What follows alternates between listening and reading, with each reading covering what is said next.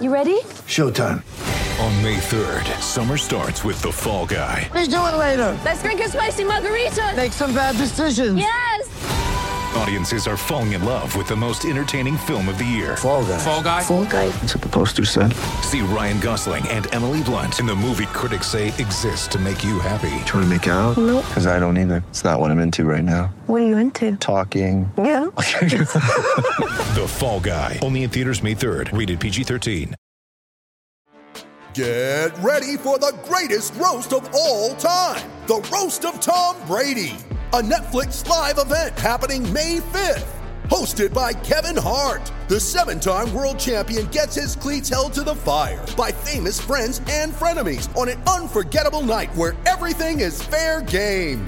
Tune in on May 5th at 5 p.m. Pacific time for the Roast of Tom Brady, live only on Netflix. Mother's Day is around the corner. Find the perfect gift for the mom in your life with a stunning piece of jewelry from Blue Nile. From timeless pearls to dazzling gemstones, Blue Nile has something she'll adore. Need it fast? Most items can ship overnight. Plus, enjoy guaranteed free shipping and returns. Don't miss our special Mother's Day deals. Save big on the season's most beautiful trends. For a limited time, get up to 50% off by going to BlueNile.com. That's BlueNile.com.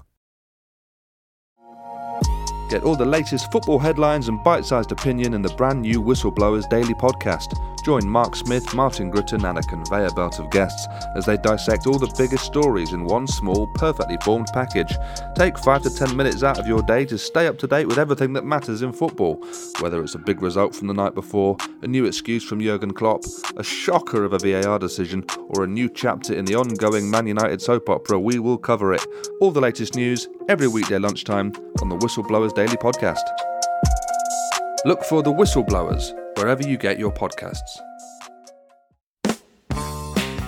Hello and welcome to Stop Hammer Time, the first Stop Hammer Time of the 2022-2023 season. Uh, through sheer ineptitude, um, we've uh, this is our first podcast, and we've played five games. Uh, so there are five games to discuss uh, on this podcast. We'll be giving each game uh, 40 seconds of uh, granular discussion. Uh, with me to discuss these games are, as always, Jim Grant. Good evening. Hello, Jim. Everything all right? Right. Yeah, very good, thank you. Now, you've just watched the second leg of the Viborg game.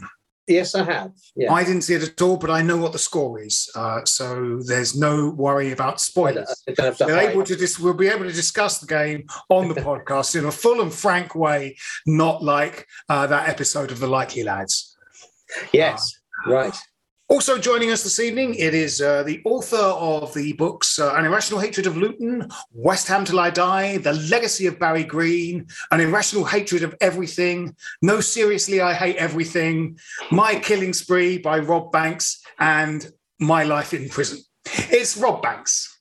Hello, Rob. Good evening. Everything, everything all right? Good evening. Yes, uh, thank you for inviting me. I'm um, yes, everything's tickety boo. Thank you. Now, uh, between us, uh, well, apart from the game that took place in Denmark, we have seen all of the games, but not all together. So uh, we'll have to rely on individual or pairs of uh, so called expertise when discussing each of those games. We'll probably have to discuss them in broad strokes rather than uh, discussing each one because it will take too long. But first of all, you have literally just watched, Rob, you watched it too, the Viborg game on TV, which we won uh, at a canter 3 0. Yeah. Uh, I have to say, I didn't see it, uh, so I watched it on uh, on uh, Ceefax or Oracle, and um, I thought uh, I like that lineup. I thought I li- I thought I liked three at the back. Uh, this is quite good because because I'm possibly going to uh, presage things that went horribly wrong by saying what I thought the positives were and uh, being pleased we scored three goals because I don't know how any of it happened.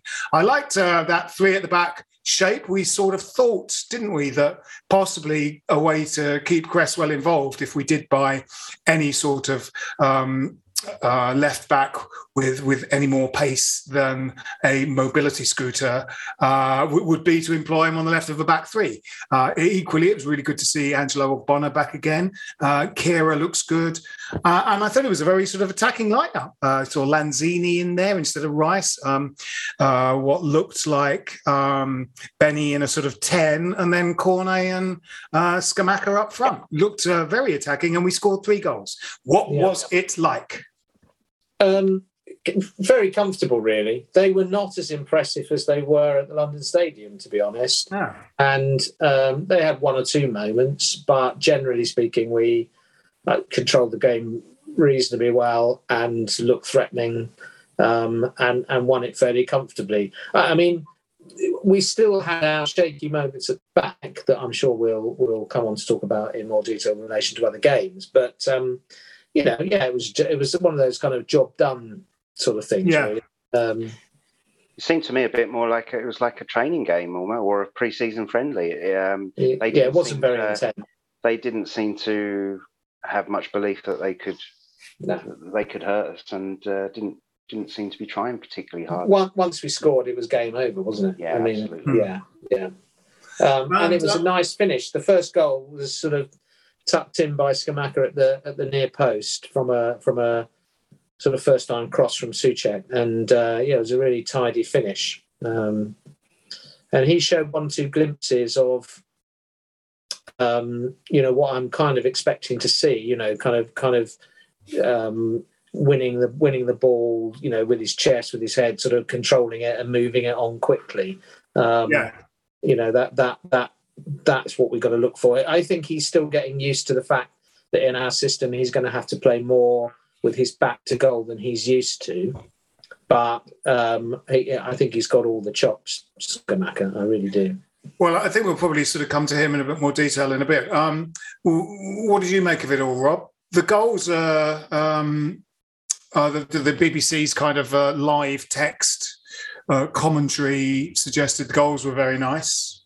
Yeah. Um, again, I was relying on a, a stream that wasn't as reliable as as Jim's by the sound of it. There was a lot of blue circles and a lot of a lot of invitations to look at pictures from Amy and Emily. Um, but um, so I was a little distracted. But uh, yeah, I think um, it was a good professional performance overall, and we looked in complete control. And it's e- even more so than um, I mean, there was a period in the first game at the London Stadium where I thought we looked, you know, after going, uh, we went 2 0 up and then sort of handed control of the game over. We'll probably come on to that later. But um, yeah, they looked. Uh, I didn't see the first two goals. I only saw the third goal was a little scrappy. Um, Soucek's goal, um, bit of a bit of a scramble in the six-yard box. But The se- second goal was great. It was um, a, a, a, high ball that um, Scamacca flicked on, sort of level with around the centre circle, um, onto Cornet, who just uh, tucked the ball through for Benrahma running onto it, and he finished well. A bit like the, um, the sort of the Bowen goals against Man City at the uh, Mm. at the end of last season. So uh, yeah, it was very nice. Um, and you know, Soucek's good at poaching those little rebounds and Yeah, the, the scrappy the goals box. are his stock Yeah. in trade, really, aren't they? Yeah. Um, Yeah. Yes, I mean, at the at the London Stadium, um, you know, one thing we said to each other was that that um, in the group stages of the Europa League, the um, all three of the teams we played um, seemed sort of competent. Um, I think at one point we sort of picked one of them as the better as the best of the three but in fact the second time we saw them because we saw some of those games on tv as well uh, we decided that another one was in fact the best of the three which i think sort of meant they were actually all fairly similar in in standard and i think we thought that about Viborg at the London Stadium. We sort of thought, yeah, they're they're sort of quite tidy. They, they they've got lots of players that can play. They move the ball quite quickly, confidently, uh, and uh, for phases of the game, they were the better team. Mm. But we came out with a three-one win, you know, and Yeah, we let them play far too much at the London Stadium. I thought they had they had they had uh, too much time on the ball. Um, well, I thought we made them look, you know, uh, a more competent outfit than than we did tonight. That we were we were in their faces a bit more, um, just pressed a bit better. Um, and as Rob says, I don't think they're once we'd scored, they they they knew it was a lost cause, and it did feel yeah a less intense game. We should Right. have scored more. Cornet missed an absolute Yeah, sitter. They that. laid onto him uh, on a plate by, and that would have been four 0 um, It could have been four or five. It was a very comfortable, comfortable um, win. But but as I say, you know, just just still that sort of sense that against a better team defensively, we're not quite we're not quite in the right place at the moment, really. Well, in Literally and fact, uh. Yeah, this uh, month of August is possibly demonstrating that. We've scored Yeah. six goals in Europe and uh, none in the uh, Premier League in three games. Uh, yeah. and uh, so there clearly is a disparity there. And um, I mean, perhaps some of the issues that we did see in the European games uh, are, are there in the domestic league as well. And uh, maybe we can talk a bit about those. Um, I mean, the games, you know, in order, the City game was. Um, you know, I I have to say, I, I I was heading towards the London Stadium after our summer break with a slight feeling of dread because I thought I don't know. I sort of think that the, the you know the, the the the high standard of the Premier League and how hard the players work and how hard they train sort of means that um, teams do get, I think, mentally and physically slightly worn out. And it felt we needed a signing that that would at least be the equivalent of the loan signing of Jesse Lingard, just a new player to come in, have a real influence and be able to hit the ground running and fit that style. Otherwise, essentially the same 11 players going again for the three and a half year in a row, two full season, well, third year in a row, uh, complete year, you know, that sort of group came together to keep us up. And then we played two full seasons with very much the same sort of set of people, roughly. I don't think you saw the the impact of it so much last season, but we're paying the price for now. We're paying the price for two to three core transfer windows because Yeah. you know although we're signing players now, it's too late because that you're, bringing too many in and they're having to you know um, uh, to the Premier League uh, quickly. Whereas if we'd bought two or three players in each of the previous transfer windows, I know it's easy to say, but um, you know we could have evolved the squad a little better um, to to be better equipped at I- the start of this season. I think that's absolutely right. But I would also say that I, I think that it probably wasn't without trying, and I think Moyes is probably keenly aware of that. I mean, I think what what what they've been trying to do, I think, is uh, evolve the team, not just simply sort of uh, um, running, keep running to stand still. I think they're trying to evolve the team into a team that that, that is more comfortable in possession,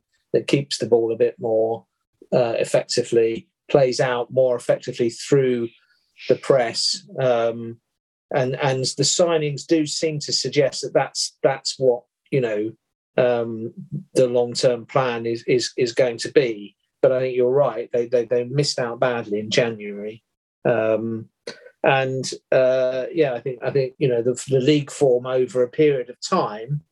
Um, if the second half of last season into the beginning of the season is is perhaps not quite relegation form, but it's certainly bottom half of the table form, isn't it? It's not. It's not. It's not where we were, and it might take a little bit of time, and we might have to be a bit patient for it all to kind of gel and and for and for the uh, Moyes to turn it around. But I think he's got credit in the bank, and I, you know, I think it's way too soon to start, you know, kind of kind of panicking and and and starting to, you know, chunter about the manager. Really, I, I, No. I think you know, you know. I mean, I think I think in those previous transfer windows as well, it it, it you, you know obviously it's quite easy to go. We haven't got anyone in. That's really annoying, and and and obviously Moyes is is uh, very much opposed to the notion of just getting bodies in for cover. You know. Um, because that's how you end up with, uh, you know, Sanchez. Uh, and, you know, it's just to get someone to fill that position is not really a kind of valid way forward. Um, and also, similarly, you see business that you think, would we want that guy? Would we want that player? I don't know.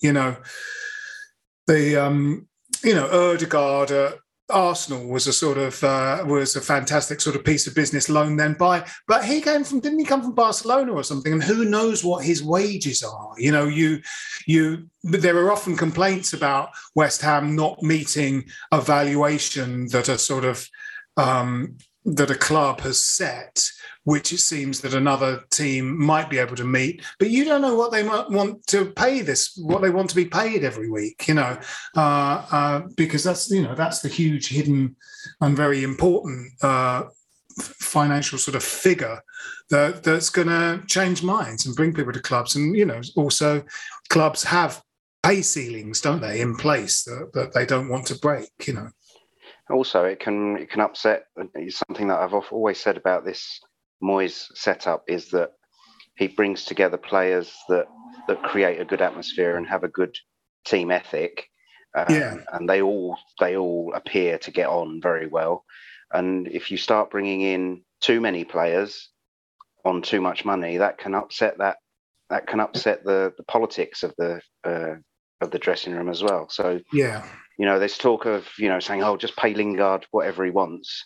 Um, surely, if you're getting him on a free, it doesn't really matter. It does matter because every week he's raking in 50 grand more than anyone else. Yeah, absolutely. Uh, it's going to put yeah. noses out of joint. Definitely. Uh, but the, the, City game was um, was just so the same the same same old faces rushed out onto the pitch, and it was I think very disappointing, wasn't it? It was boring uh, we really, really didn't offer much. You know, the fact that we only conceded two compared to sort of some of those seasons, I think under Pellegrini, we they beat us five, didn't they, at the beginning yeah. of the season?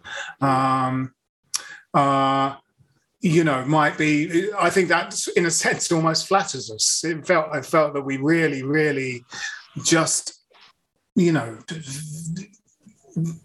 to use an old adage, kind of didn't turn up in that game. I thought uh, no one really covered themselves in any credit. Zouma was sort of all right. Um, Rice showed a little something in the second half, but he was disappointing, I thought. Um, and Pablo Fornals looked like a little bit of a sort of fan fiction version of Pablo Fornals uh, from previous seasons. He sort of, he always shows endeavor and runs around. Uh, and that was in a way the best you could, you know, the, the best praise you could heap on him that day was at least he ran around and tried a bit. I thought we were, I thought we were just very, very insipid in that game, and it was the a, thing that worried me. The thing that worried me about that game was we looked tired. Yeah, um, and it was the first game of the season. I know it was hot, but um, you know, a feature of the um, again Moyes teams has been the effort that, that, yes. that the teams always they always put in a shift, and if they lose, it's only by one goal. Yeah, um, and you know this was they just it was only a few months before that they'd you know they'd been two 0 up and were unlucky not to beat Man City. And yeah. Man City who needed points to win the title. Yes, um, and they just didn't look they didn't look up for it at all, which was a big concern. But I think I think things have improved a bit since then, and I, am certainly not worried. I think that no, no, no, and uh, to wit the the improvement. We'll uh, we'll talk about that after this break.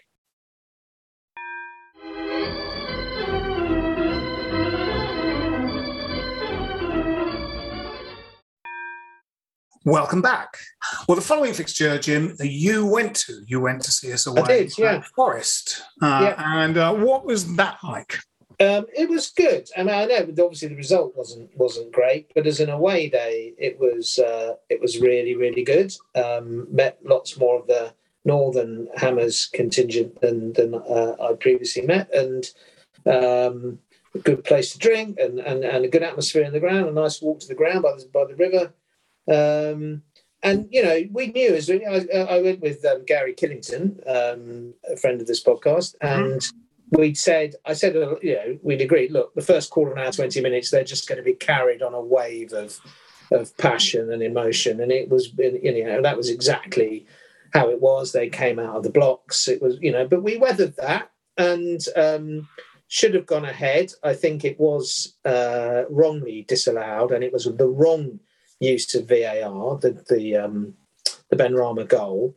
Um, Antonio shoulder charge. Yeah, well, it was. You've often said, Phil. We, I mean, and I haven't always agreed with you about it, but you've often said that you know sometimes in a football match, two players come together. Yeah, yeah, they, yeah. They bash into each other, and it's not clear whether one has blocked the other or whether Absolutely. it's completely accidental or whatever. And they quite often sort of fend each other off. And and um, I felt that in the end, you know, the referee had let that seen it and had let it go. Um, it wasn't really directly affecting you know the the final pass and the finish for the, yeah. for the goal. Um, uh, there was no need for the for, for the VAR to intervene because there wasn't a clear and obvious error, and there was no incident that might have led to a record. So as I understand the rules of VAR, it, it should have just been allowed allowed to go. Um, and then when the referee saw it, he should have he should have said, "No, no, my decision was fine. Those two people have just basically bumped into it." It looks as though Antonio is at fault because he kind of pushes out at, at the end of the coming together, and the forest guy, sorry, I can't remember his name, uh, falls over.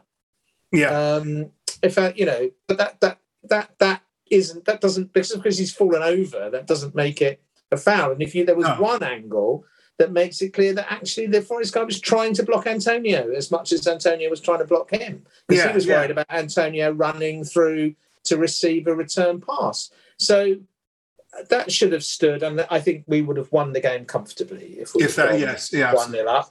And then they scored a bit of a kind of jammy goal. It just kind of you know Johnson stuck a foot out and it just bounced off the bloke's knee. It was a soft goal from our point of view, but it was also a sort of slightly chatty, streaky goal from their point of view. And then in the second half, we we dominated. You know, we didn't quite batter them as such, but uh, you know, we should have scored. We hit the underside of the crossbar twice. We created, we missed the penalty that yeah uh, we should have scored. You know, we've only got ourselves to blame for that. But on another day, that would have been a very comfortable win. I think we were as dominant in that game for much of it as we were this evening. I thought.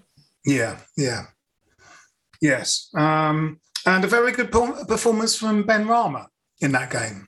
Absolutely, yeah, man was, of the match he, performance. Yeah, he was really good. I mean, um, I think you know, so often the case. Predictably, I, I, did watch the match of the day highlights, and you knew that, that obviously there was going to be a narrative about Forest and whatever that. But they they they've picked out their um, the Neco Neco Williams as as being outside, and he was good in an attacking sense for them. But Benrahma had him on toast all afternoon. He made his life mm. an absolute misery. It reminds me of that of the game years ago. Some of you might remember when we beat Spurs at home and Sinclair scored twice, but was at, and and was sort of man of the match, but was totally given the runaround by David Ginola. I don't know if you remember. Yeah, remember yeah. Um, uh, it was yeah, so it was a kind of weird one really because actually he was a real defensive weakness for them, Williams, and we we uh, Benrahma capitalised on it. You know, went past him like like he wasn't there again and again and again. Um, um, match yeah. of the day's pundits are just dreadful it. buffoons, though, aren't they? They are just a shower. Rubbish. I mean, they've got they've got some new sort of far, you know likable ones now. Like Michael Richards is great. It's always great to see Wrighty for all sorts of reasons, and you know, also Wrighty was an absolutely fantastic striker who was unlucky not to be England's first choice striker for about five years, but unfortunately had injuries regularly. And, and Shearer came through. Talking of which, Shearer is fucking awful. And just doesn't get any better, does he? I mean, Terrible. you know, the days have gone when um, they draw they draw on the screen with a pen. They don't really do that anymore. But he just used to essentially say, uh, no, your central defender's here, and he's got to be there. He's got to be there. And you're like, what, what do you mean? In the way of the ball so that the striker doesn't score. They're just going, he wasn't though, Alan. He wasn't there. He was there before you drew that arrow to where you're going. That's where he should be. Anyone could do that. Anyone could say, it's, this it's player not, is here and he should be here. Match of the Day's got a kind of serious dose of the sort of on the sofa type television, the one show we're all a jolly, friendly yeah. Family. And I, and I agree with you. A lot of them are cheerful, chuckly characters. Um, uh, but the Mike, level Mike of analysis Richards takes it to an extreme, though, doesn't he It does a bit. Chuckling and, to an extreme. Yes. Uh, and the lack of insight is staggering. Um, Sky, I mean, you know, uh, they're, they're, they're less likable personalities, but they have better tactical um, insight and they properly argue with one another as well. They have a debate, they have a kind of yeah. heated discussion. They don't kind of trip over each other to kind of agree with one another in that kind of terribly BBC consensual sort of way. Um, and it makes for much, much better punditry, I think. Yeah, yeah. Um, yeah. I mean, obviously, we've only played three games out of a you know 38 game season, so absolutely we're not hitting the panic button. But when you've sort of uh, your nil point and nil goals after three games, yeah, it's tough. It's a little bit galling, and it's it's you know you're yeah. playing catch up. If that second game had gone the way it really should have gone. And we were very unlucky for it not to be that case. If either that disallowed goal, and I completely agree about Antonio. I mean, Antonio is running to get into a good position. And Actually, I often think that that you know a defender essentially just not getting out of the way or being able to get out of the way when an attacking player runs into them. Um, often it is the attacking player that's that's punished in that respect, you know. But similarly, the defender um, that can't get out of the way. Also, it's often not their fault. What yeah. has happened is two players have bumped into each other, Absolutely. and no one yeah. should be to blame. In which no. case, whether it's in the area or in the rest of the pitch, play should just carry on. I mean, if if it had been the case that the defender very evidently could have got in a tackle on Rice or got to intercept the pass from Rice to Benrahma or yeah. got close enough to block that, then you would have. But it was very clear that that that that, that he wouldn't have been able to do that. Um, so uh, you know, it seemed very, very yeah, yeah. quirky use of VAR. And it just seems, seems to be now that there's just there's no. I don't know why they bother asking the referee to go and look at it, um, because I've not seen one situation where the referee's gone no. to the screen and said, "No, that's all right, no problem." I'm no, that's right. Yeah, I'm, I'm sticking to my original. overturn the decision. So why don't VAR just say in their ear, you've got to give a pen there, or you've got to. You know. I, I agree. I don't see that. I think the whole going to the screen thing is a, is a, is a farce. Um, I yeah. think I, I think what they what they get right in um, uh, in rugby, although you know again fans complain about how much that holds up the game, is that the referee on the pitch is in charge, as it were, of getting the information from the VAR and kind of not the other way around. So uh, you'll very often say, "Well, yeah, I'm happy that it's a try, but I just want you to check whether or not that was a forward pass in the build-up or whether that yeah. blow mm. tackled him too late." Um, and then, then the VAR's got a specific thing that they're looking at, and they can say yes or no, and not some kind of, you know, shall I intervene, shan't Because there are a lot of times when you think, "Well, hang on a minute, the VAR should." You know, where where do you draw a line about what the VAR gets involved gets involved in? Because, for example, you know, goals get scored, don't they, when corners are wrongly given or yeah, or, yeah, yeah, you know, and they never intervene with that. That would have been, you know, no. uh, you, so you think, well, that that's still unfair. That still led to a goal that shouldn't happen if the laws of the game were properly applied, and you can very clearly see that. Yeah, yeah. It's not a matter of interpretation of, of two bodies coming together on the field.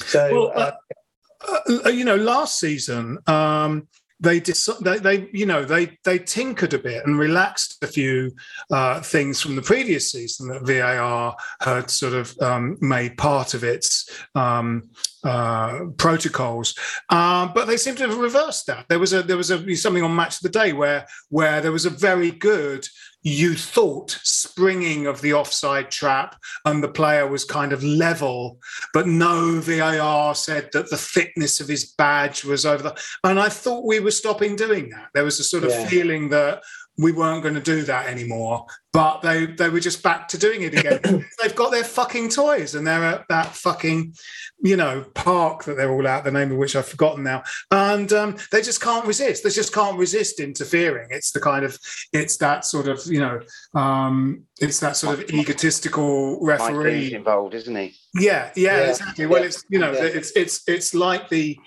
it's like the sort of virtual equivalent of what happened in real life with Mike Dean on the pitch, and now Mike Dean is there, um, making it even Yeah. more Mike Yeah. Dean like. Right. You know. yes. Yeah, you're, you're absolutely right. Because you know it was it it wasn't a clear and obvious error, the sort of Antonio incident. It was the referee's opinion that that Yes. hadn't interfered with play. It wasn't a body check. So, it, it- so I know that in a sense, everything is the referee's opinion. And at Stockley Park, I remember the name, they're sort of saying, we disagree with your opinion, but they're saying it because they're going, no, you missed something that we saw. Hmm. To go, you, the referee, have made a decision, we disagree with it, Yeah. is fucking insane. Yeah. Yeah. It's like, You might as well not bother it's- with an on, on-field referee. You might Yeah, as well yeah. referee the game It's a systemic problem, definitely. Yeah. with it. Yeah, and they haven't quite got that right. I am quite glad that occasionally the, the sort of when it's clear the flag's going straight up for offside. That's very refreshing, isn't it? yeah, Uh, yeah. Still not good- in that- some that's a cases. good change. Well, I think it's it's cases where it, it it's not it's tight, you know. Um, Yeah. Uh, but when it's clear cut, you know, yeah, good. Get the assistant referees to be ballsy and make decisions and commit to them. Yeah, absolutely. Uh, Yeah, yeah. the game going a bit bit more quickly. Um, Well, it's you know, I mean, the solution to this problem is to return the power to the on-pitch referees, but get better referees, Um, like like we had in the Euros. Yeah, they do need to do something, don't they? About I think this season is this is an issue that's really going to come to the boil. I think they need to do something about time wasting shithousery. Oh, the God. shithousery from Forest in that game was just uh, disgraceful, really. Uh, Just beyond the pale. And Man United, I don't know if you saw that game against Liverpool. They, No. they, they were they were oh god, you know, players going down with cramp. Um, you know, that's the Yeah. latest thing to do, isn't it? Is I tell you what, uh, it, it's depressing and dispiriting that a lot of the kind of exciting young new managers are kings of fucking shithousery. yes, Eddie yeah. Howe, uh, Mikel Arteta, Yeah. Steven Gerrard, uh, Potters. They, I mean, they seem to sort of forget once they. I think once they realised that, that they were on top, Brighton kind of stopped their shithousery because they certainly. Uh, and we'll come on to Cresswell, uh, but Cresswell, you know, gave away a couple of fouls uh, from their attacking right-sided player because of his lack of mobility. And I think Yeah. Cresswell is now starting to be a little bit of a liability. The penalty he gave away in Europe, you know, I mean, uh, and a sending off. Um, but also, the guy just really played for it. I think the guy really played for it. I think Potter had said, you know, uh, their left back is quite slow. If he gets anywhere near you, roll around because you'll be near the penalty area. It'll be an attacking run, and we'll get a free kick.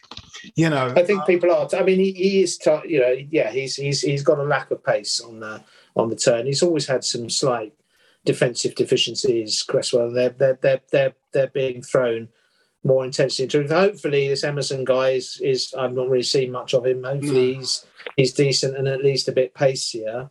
Um, Yeah, yeah. Uh, you assume he must be decent, looking at his CV and the fact he plays for Italy. Um, so you'd hope you'd hope that he's he's going to step in and step up as the number one left back. Yes. You know, I mean, Chelsea are, of course, a sort of massive repository of footballers, both there and away on loan. But the fact that they've got that um, uh, La Cucaraca guy from uh, uh, from Brighton uh, when they'd only got Chilwell a couple of years ago. I sort of thought to myself, oh shit, we should get Chilwell if they're going to get this Brighton guy. But obviously they want two. And it did make me think, oh, I wonder who their third place guy was. And that probably was Marcos Alonso, wasn't it? But he's gone now, I think. hasn't he? Yeah, I think so. Um, so you sort of thought, well, he must still be good, their third choice left back, because they only got Chilwell a couple of years ago and they've just got another one. So the ones they already had must, you must be able to go quite deep and still have them be good. But um, I mean, before we get, you know, to talk to the Bright, about the Brighton game in more detail, um, and in a way, we started in talking about Cresswell and the sort of disappointing performance against City. Um, I, you know, I for one think our two England internationals have really not looked at it this season. I thought Bowen and Rice haven't looked very below par, definitely. Yeah. Um, Rice was, I mean, everyone, you know, everyone was pretty poor against Brighton. You know, uh, I mean, it was again, you know, it, it was it was a pen that broke broke the ice and uh, and then you know they scored another. Um, it could have easily if if that pen hadn't been given away i think it's possible we could have still come out of that game with something but we were still pretty insipid. And so many players are not looking as good as they were. I don't think Coufal looks as good. Um, you know rice and bowen Coufal's, not... Coufal's been on the on the decline for a little while though hasn't he? He's, i think he's he's running out of st- i don't know how old he is. He's over 30 isn't he no, I don't think, I'm not sure he is. No. Around about thirty, probably. Yeah, maybe twenty nine. Yeah, even so, yeah, young enough not to not to be running out of steam yet. Um, well, he had the operation, yeah. didn't he? But um, I don't. It, it, I... It's a, it's a, it's an intensive attritional position, fullback, isn't it? In the modern mm. game, you mm. you know there are you have to be among the the fittest of, of the players in a team, don't you, to to play that effectively, getting up and down that like he does um, yeah, he's definitely lost a bit of kind of zip and a bit of energy. Um, uh, I would say, and and clearly also once that little bit of pace goes, it, it, it alters the way you have to defend, doesn't it? And and yeah. puts puts uh, it, you know it puts doubts in your mind. It means you means you drop off players. You don't get quite so tight to play. Do you remember that first time he came up against Grealish and didn't give him a yeah. kick in that? Uh, um, and he was just kind of and Grealish had no answer to it at all, did he? Because he was just no. right up him, you know, every time he got the ball, he was right on him. I just don't think he can play at that sustained intensity now, uh, so far. And I think that, yeah, I think that is a that is, that is a problem. Um, it's been a problem that, that has been more apparent sooner with Cresswell. You know, it's like uh, you know, Coufal's a little bit further behind, still a little bit more effective, I think.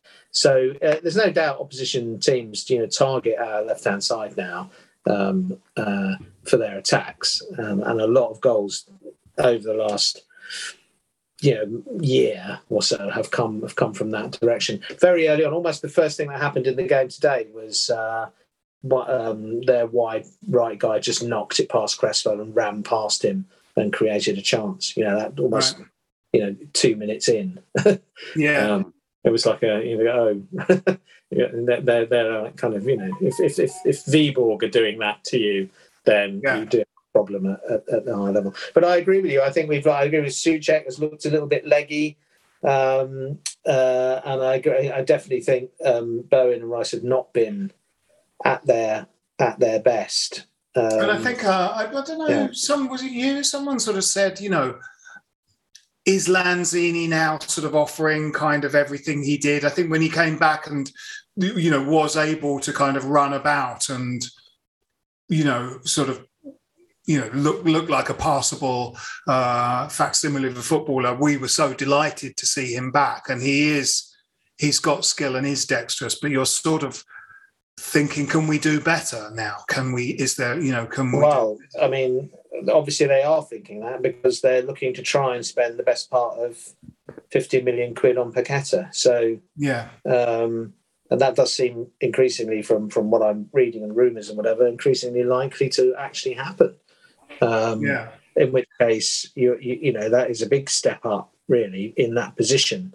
Um, I think Lanzini is still a, a, useful member of the team because he's he's a very good footballer.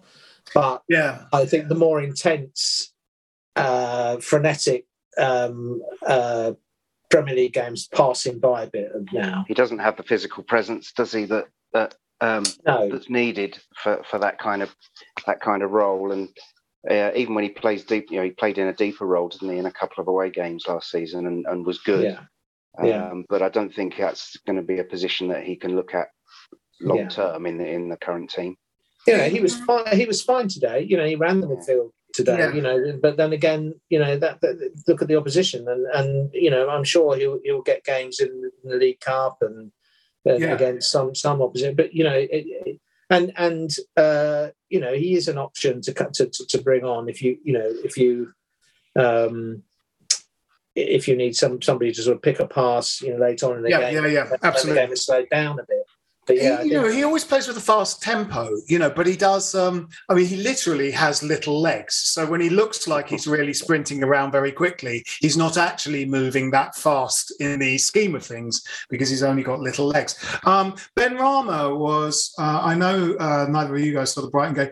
Benrahma was, um, I just thought, slumped back to old Benrahma Right. again. His his cameo against Nottingham Forest.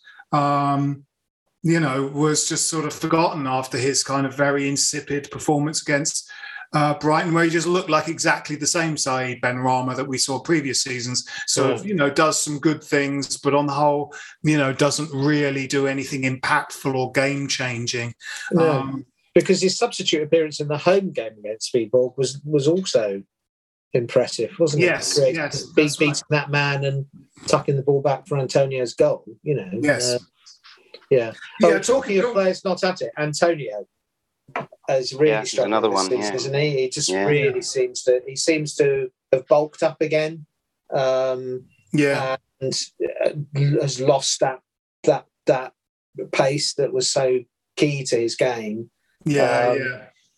Yeah, I worry about him. I'm, I'm not. I'm not. I can see there are rumours that they're also still trying to get Broja in on, on loan, um, and and I can see the logic of that. I, I think um, you know I, I'm not. I'm, I'm not sure how much dear old Michael has got left in him. To be honest, No, no. I mean, you know, you look at Saint-Maximin and uh, Traore, uh, who are strong and fast, and I just don't see. I don't really see that burst of pace from Antonio anymore. I mean, he has been deployed as a kind of, you know, number nine in the last couple of years, so he hasn't sort of had that opportunity to run from deep.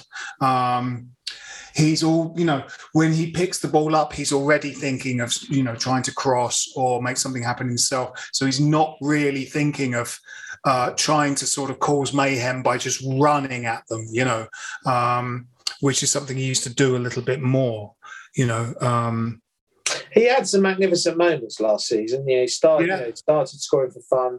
Um, his performance in that away leg at Lyon will live long. yeah yeah It was just a titan.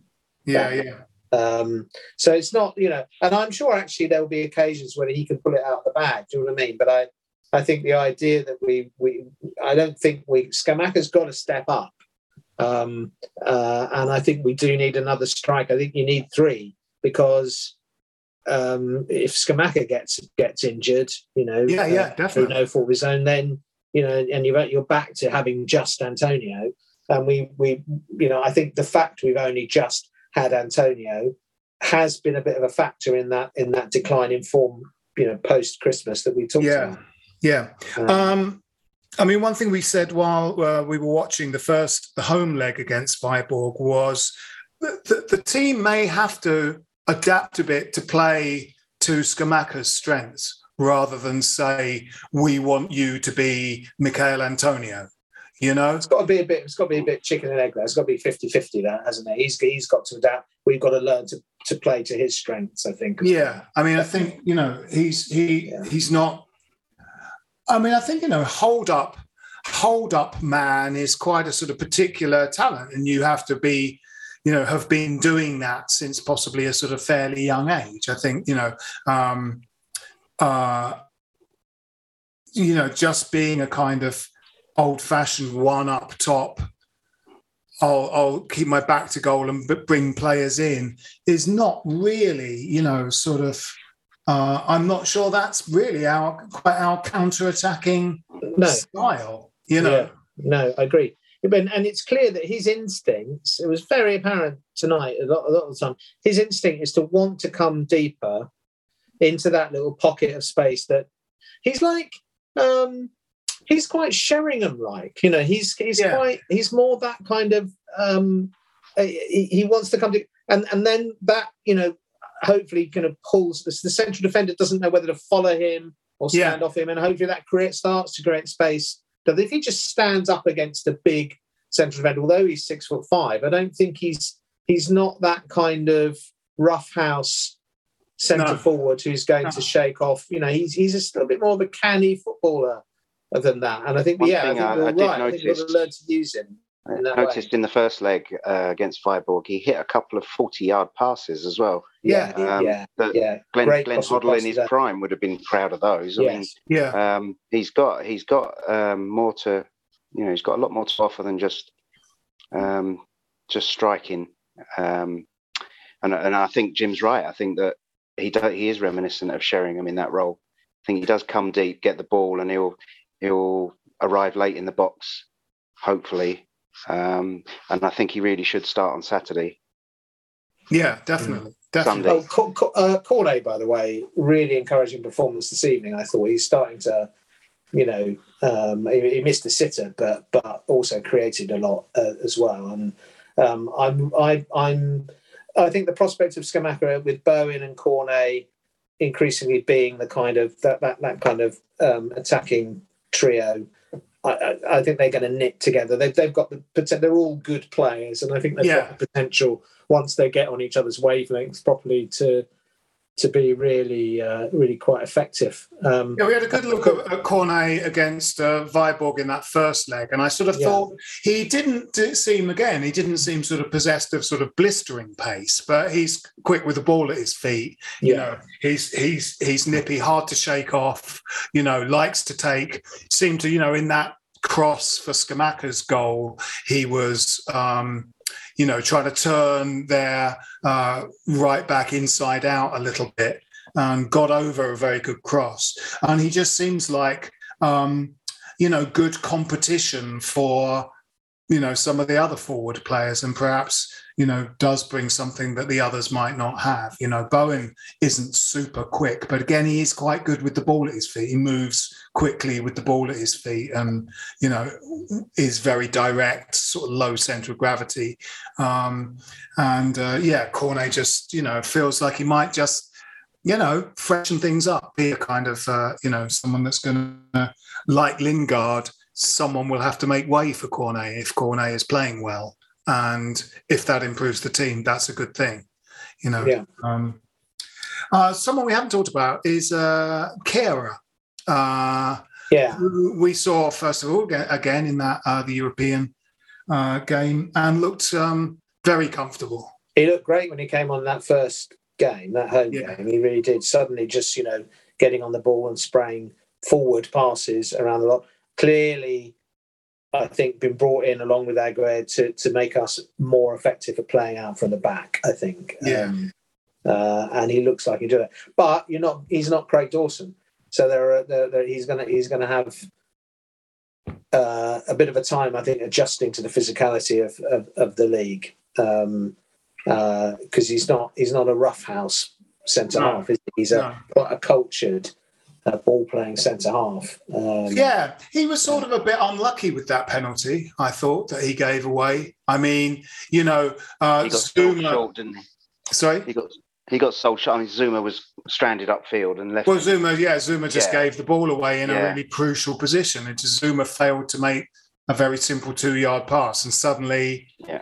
The you know the turnover was uh, very rapid. But it he very nearly puts in a very good tackle, uh, Kehrer. He just doesn't quite connect with the ball, but he very nearly does. He's you know he's going to try and nick the ball from behind and just doesn't get there and then the guy goes over his legs and there's nothing you can do about that but you know Mm. it's not it's not he didn't scythe him to the ground it was a sort of an honest attempt to kind of win a tackle against someone who's moving away at a fair fair lick uh, but yeah he looks good but yeah yeah you're right i mean um, we might ultimately yes sort of he might need a sort of bodyguard which would probably be i suppose Zouma but then, you know, he might be looking at Aguerd and um, uh, Kehrer as his sort of central defensive pairing. Or he might be looking more consistently to play three. You know, Yeah. um, difficult to know really. Um, we certainly played with a sort of three this evening. Yeah, Uh, it was a kind of slightly lopsided three with, with Johnson very pushed on, and then Fornals sort of playing left wing back, but um, you know, um, being a bit deeper a lot of the time. Um, it was yeah. Um, and as you say, Cresswell, it, it, it minimises Cresswell's obvious lack of lack of pace, doesn't it? Yeah, um, yeah, no, definitely. I mean, Cresswell's looked very good at the left side of a back three. Um, it was uh, poor though. Brighton, the Brighton performance was, you know, again, it wasn't, uh, you know, it, it wasn't utterly wretched. We were just sort of, we were just, you know, taking part in the game and were beaten. Uh, and it's just, again, you know, a lack of goals in the game. Um, you know, was very disappointing. We didn't, you know, Antonio just didn't really look like he was ever going to put the ball in the net. Uh, you know, it's a disappointing. It was a very disappointing performance. You know, they're they're very organised, very good, Brian. But well, yeah, we, we can't get past them, can we? It's as simple as that. Um, but it's a feature of this season. I mean, I think you know, at the top of the table, um, you know the, the, the you know the top five looks almost sorted for for me. It's you know you just think Spurs and Arsenal have strengthened and spent so much money. Uh, and they appear both of them to have kind of spent wisely and look like they're going somewhere. Obviously, Conte is a good manager as long as he's given lots and lots of money and footballers. But it looks like he has, you know. But we're looking at it's looking as though we're going to spend comparable, if not more, uh, amounts of money. Yeah. But we had a very thin squad. I mean, we have to, you know, we are we are sort of spending. So at the top, I think. I mean, for me, it just looks like I think, you know, uh, City, Liverpool, uh, Chelsea, Arsenal, and Spurs are probably going to be the top five. Uh, but also, you know, a lot of these, a lot of teams are sort of looking, you know, good. Brighton yeah. always look good. Um, you know, Newcastle they're sort of, are going to be competitive this year. Yeah, they are definitely. very competitive. They've spent. Wolves always are. Yeah, um, there are a few that are a little bit feel as though they're on the slippy slide with with us. Uh, yeah. Southampton, Leicester, um, yeah. and we. I mean, on Sunday we're playing the uh, for the first time we're playing a team that has also not started the season particularly well. Yeah, yeah. Villa. So that you know, it, it, they've got to see that as an opportunity. We have to get something out of it. It's one of those games where you simply must not lose it. Yeah, yeah, absolutely. Uh, and talking of but I suppose we should um, we should talk a little bit about that fixture. Uh, yeah, I mean, you know, Rob, you were saying you thought Scamacca should start that game. Yeah, yeah. I mean, I don't, I don't see that there's any option really. Um, I know Moyes is reluctant to change things, but it has to change at some point.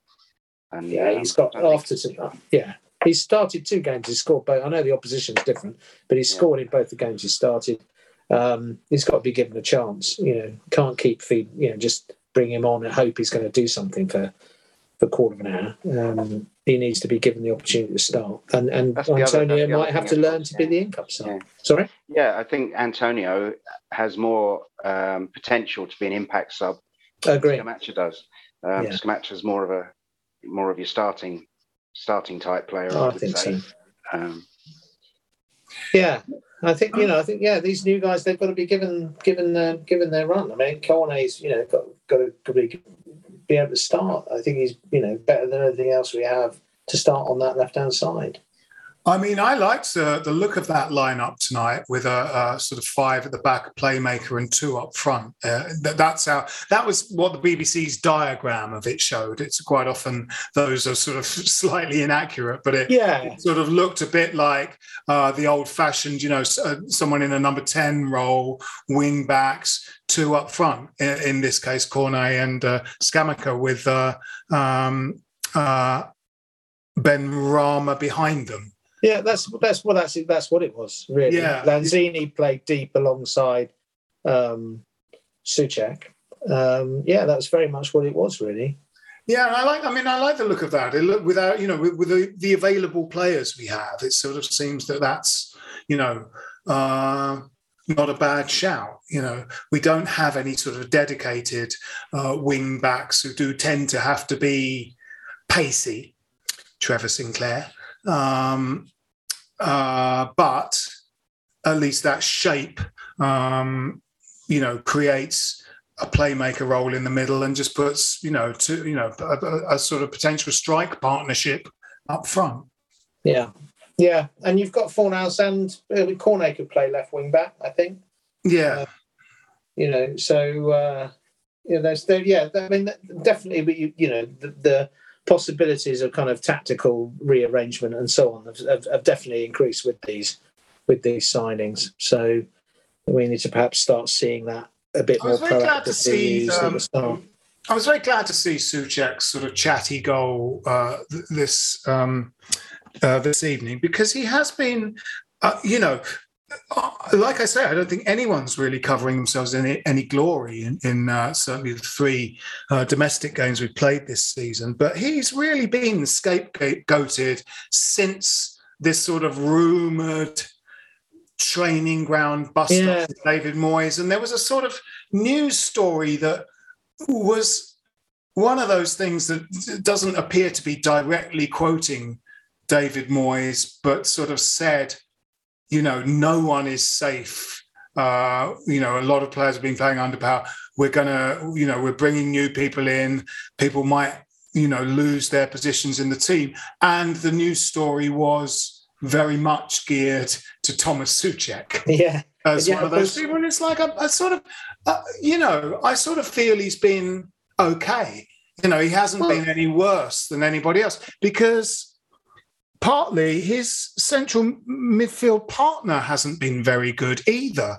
And that's hmm. sort of, you know, that's reflected. I feel like Soucek and Soucek has always looked knackered from minute one of a football match ever since he arrived. That's just his natural sort of um, demeanor, but he does keep going for 90 minutes and actually does sort of pop up quite late on with winners sometimes, you know. Um, but he's been covering a lot of ground in the games. I don't, you know. Well, he's, he's, I think he's played just about every minute, hasn't he? I mean, he yeah. starts and finishes just about every game. Yeah. Um, and he got an assist and a goal tonight, you know. So uh, that's not that's not a bad return so far. So no, I, I just felt particularly in that City game, he he looked as though he still wasn't, you know, up up up to speed. It looked it looked for him like he was still struggling pre-season, you know. Um, yeah. But I, yeah, I take your point about the fact. Yeah, he's got that kind of gangly, long distance runner who looks knackered but can still sprint the final 200 meters quality yeah. about him, hasn't he? Yeah, yeah. Um, but I certainly feel he's sort of slightly being, you know, he's the kind of lightning rod for this notion that you know, um, you know, the whole team is underperforming us, you know, regardless of whether in, in individuals are. So, um, so yes, we, we would certainly like to see some of our new boys play uh, at the Villa on Sunday. Jim, you and I are going to that. Yes. Uh, yes. Looking forward to it very much. Um, so I suppose it's uh, predictions. Oh, uh, and like I say, I just, I just, they, cannot lose this. Um, they, have, they, they, they've had a sort of slightly tricky, tricky start, and they're not, they're not fine. Um, I'm, I'm going to go for a two-one win. I think, I think we're going to, we're to actually get a bit of a break. Uh, things might start to go our way. I think it's going to be the turnaround game, two-one. Good, Rob. What do you think? Yeah, I'm going to rip your arm off for a point right now, just to just to get the ball rolling. But um, I think if if he does um, go adventurous, I think Villa are there for the taking. I think it could be three one. Three one. Oh, oh dear. Uh, well, that leaves. Okay. Well, I, I, I'm going to take a one nil to us. Nil one nil one uh, will be my prediction. Incidentally, I feel I, I, I should mention because I watched a couple more today. Um, Rob's excellent. Rob has always been a, a big uh, poster of um, uh, cut down end of season compilations uh, on YouTube, but recently has uh, created a new sort of YouTube series, uh, West Ham United: The John Lyall Years. each episode of it is about 12, 14 minutes long. Uh, takes a chunk. It moves chronologically from 1974 5 when uh, Lyall arrived, and we'll head towards 1989. Um, and it's a bit like uh, Rob, like the rock and roll years. There was a TV series, probably 90s, wasn't it? That yeah. rock and roll years. Yeah. Using sort of current music. Uh, Music's really good. I really yeah, like music's great. Yeah. yeah, yeah. It's funny uh, because the um, the um, putting together all the, the videos and the and the news stories and the newspaper cuttings and all that kind of stuff is one thing. And you watch it through and you think, yeah, that's looking all right. But you add that soundtrack to it, and the whole thing just comes alive, and it's Yeah. uh, it's really Yeah. good fun. It's really good fun to watch it come to life like that, or to hear it come to life like that. Yeah, it's great. That's Uh, I started dipping into it and sort of looking at episodes randomly, but then I thought, no, this is no good, and I have to. I've gone back have to, the beginning and watching yeah. it because uh, I found myself going, when did he arrive? What season did he arrive? You know, and if I jumped around in time, uh, I'm I'm having to watch the episode before the episode I'm watching to go. God, did he did he arrive at the beginning of that season or in the middle? You know, and, and have to keep backtracking. So I sort of stop back. So I'm actually watching quite a few that I've already watched again uh, from the beginning. But um, yeah, no, it's great. I watched about three today. Uh, yeah, it's a little bit of just started as a little bit of fun. I didn't realize I didn't really think it would continue the way it has. We're now I'm now we're publishing I'm publishing on Saturday the 1980 semi-final uh, episode covering the 1980 semi-final and replay. Um, so I've already done what six years. Um, Yeah. and uh, I'm currently working on. I'm about a season in advance on you know the ones I'm working on to the ones that get published. I'm working on the uh, the League Cup semi final against Coventry at the moment. That uh, that kind of uh, Yeah. period, and it's all you know. It's brilliant. It's it's great for me to because I classify myself as a archivist stroke historian for the club, and um, I'm learning stuff that I never knew. Um, just because I'm going through it with such a fine tooth comb. Yeah, yeah, yeah, yeah. No, it's great. It's great. They're really Uh, good. It's been good going over the muddy years with Bonzo's socks rolled down. Uh, Yeah. there- there's a player that, uh, because he's covered in mud and has long, straggling hair and his socks are rolled down, he looks tired from se- minute two of the game, but keeps running for the whole match. But um, yeah, no, Pat Holland and Jeff uh, and Graham Paddon and Frank Lampard, they really did look like a kind of rock band. I've said it before. It's like pictures of them in the papers when I was sort of young, sort of, you know, cemented uh, my fanship of West Ham because I just thought they looked like this weird, long haired sort of bunch of outlaws. Um, yeah, yeah. Yes, yes. Anyway, uh, we probably better wrap this up. Uh, and we've got our predictions out for the Villa game of the weekend. Um, with me this week on Stop Hammer Time have been Jim Grant. Cheerio. And Rob Banks. Good night. I've been Phil Whelans. Come on, you Irons. If you want to advertise on or sponsor this show, check us out at playbackmedia.co.uk. Sports Social Podcast Network. Step into the world of power, loyalty, and luck. I'm gonna make him an offer he can't refuse. With family, cannolis, and spins mean everything. Now, you wanna get mixed up in the family business. Introducing The Godfather at ChumbaCasino.com. Test your luck in the shadowy world of The Godfather slot. Someday, I will call upon you to do a service for me. Play The Godfather now at ChumbaCasino.com. Welcome to the family. No purchase necessary. VGW Group. Void where prohibited by law. 18 plus. Terms and conditions apply.